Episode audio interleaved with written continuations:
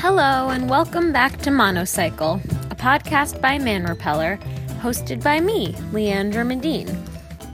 I believe that this introduction is becoming somewhat repetitive, and I'd like to test out new modus operandis. Um, but I need your help. I can't do it alone. Isn't that what a sisterhood is all about? Constructive feedback. All right, in this week's episode of Monocycle, what I really want to talk about is the notion of productivity.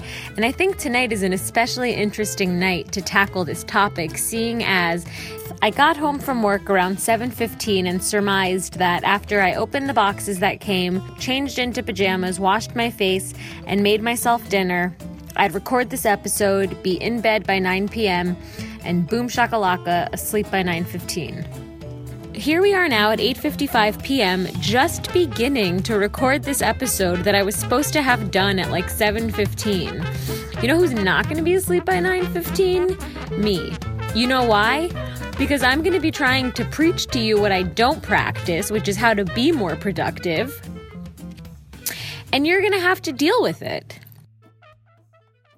So, seeing as it is Get Your Shit Together month on Man Repeller, i.e., a month that we are dedicating to bettering ourselves emotionally, physically, mentally, all that fun stuff, I thought that talking about productivity and what actually works in terms of making yourself productive might make for a compelling episode, specifically because both Amelia and myself have engaged in so many different quote unquote Man Repeller diets where we've tried to test out different methods that work to help our productivity. You might remember that Amelia tried something called the Pomodoro diet. You're on for 20 minutes, off for 10 minutes, on for 20 minutes, off for 10 minutes. And she was able to write that story faster than she's ever written a story because she was implementing the Pomodoro diet. I've done things like practice incessant to do lists. I used to be extremely inefficient about my to do lists. I had like a separate notebook for business to dos and a separate notebook for personal to dos and a separate notebook for big idea to dos. And of course, what ends up happening is you lose track of where you're putting all your to do lists and then you can't find them. And all of a sudden, you're like, oh my God, I have nothing to do today until 7:55 p.m. on a Tuesday when you're like, "Oh wait. That's funny. I have to do everything." So, how do you get yourself to be more productive? This is something I've been thinking about a lot lately.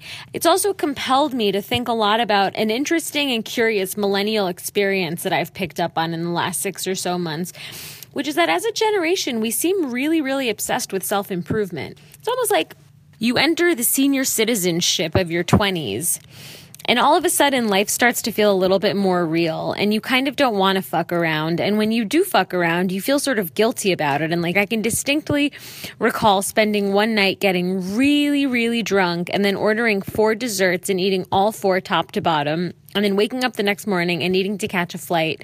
And just the entire flight back, I was like, how could I do that to myself?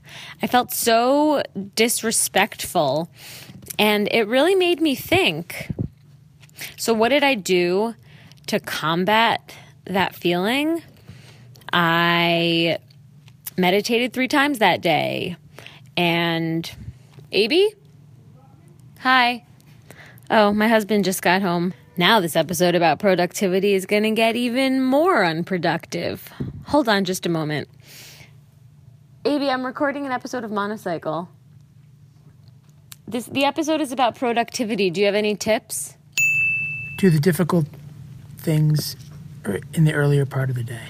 Oh, that's a good one. Do the hard stuff first. This actually brings me to a very important story. When I was really young, I hated brushing my teeth when I woke up. I loved peeing. Peeing was my favorite, brushing my teeth was my least favorite. So what I would do was force myself to brush my teeth first so that I could do the fun thing second, which was pee. And so AB just essentially took like a very visceral human experience that I've exhibited for years. And I hope you're hearing this, AB. I'm more productive than you think I am. It's baked into my DNA. He's been taking a human condition that I've experienced since the time I was very young, and he's turned it into a very smart, actionable, and productive tip, right? So let's call that number one. Do the hard stuff first. Like, check the stuff that you really don't want to do off your to do list first. This way, you can power through the quick and easy stuff immediately following. As a matter of fact, maybe this snowballs into tip number two which is try to do the really quick and easy things before you actually tackle the to do list. Like, I find that I often put email so and so person or call doctor on my to do lists when I could do those things without actually putting them on a list of any sort. I could email the person, I could call the doctor. I just want to feel satisfied by the check off, by the deleting from my to do list. But those are all, those are like transit tasks, right? You can do those when you're like on the subway or about to listen to your second favorite podcast. Um, so let's call that tip number two is do the in transit to dos while you're in transit. Sometimes you're in the middle of your day and you just can't bring yourself to do the thing because you're so like antsy and frustrated and, and it's like sunny out and you just want to go outside and go for a walk. I would say that sometimes it's okay to do that. Like you're probably better suited giving yourself the damn walk. So those are the three tips, right? Those are the three tips I have now is do the hard stuff first, do the in transit to dos while you're in transit, uh, operate based on a reward system. AB, do you have any more? Oh, here's another one. Here could be tip number four, and this is something that AB does. Treat your calendar like a G dang Bible. Put everything in there. If you know you need to do something, the minute you think it, put it in your calendar so you know it doesn't get lost. This new thing that I've recently started doing is um, after I get off a phone call with someone or after I am extricated from an email conversation, I'll set myself a two week follow up reminder to either call or email the person and see how they're doing and how things are going following our conversation. That's been interesting. Since I started doing it two days ago, I haven't actually had to call or follow up with anyone yet, but I'm really excited to see how that goes. I think that there's something very, very thoughtful and underrated about the follow up people really appreciate it if it's coming from an authentic and personal place. If you're not following up for, like to get an invoice paid and you're like following up to see how someone's doing, that's pretty great.